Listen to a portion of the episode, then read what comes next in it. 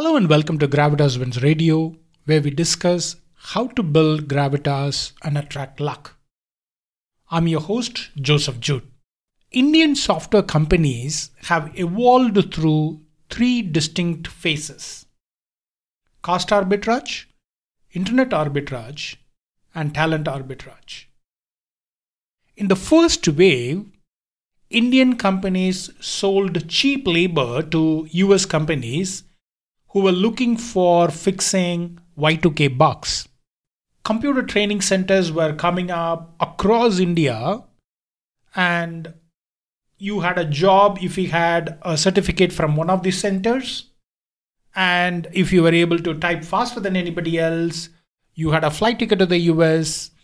And if you could speak in an American accent, then you had your H 1B visa. This led to a lot of rich dollars pouring in into India, and the smart business folks invested them in internet infrastructure and demanded even more from government.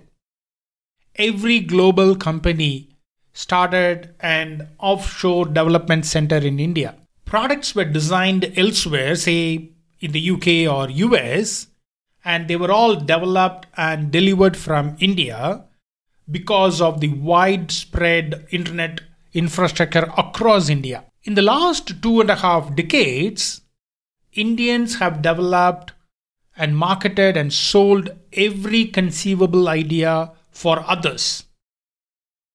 Because of this, talent in India is astonishing. Whether it is coding, UX, marketing, sales, you name it, there is no better talent than India. That is why there are a lot of unicorns, startup unicorns in India than probably anywhere else. But there are still companies who are playing cost arbitrage games. These companies are scrambling for pennies while the companies that are playing talent arbitrage they are making mega profits. Why is this important for us?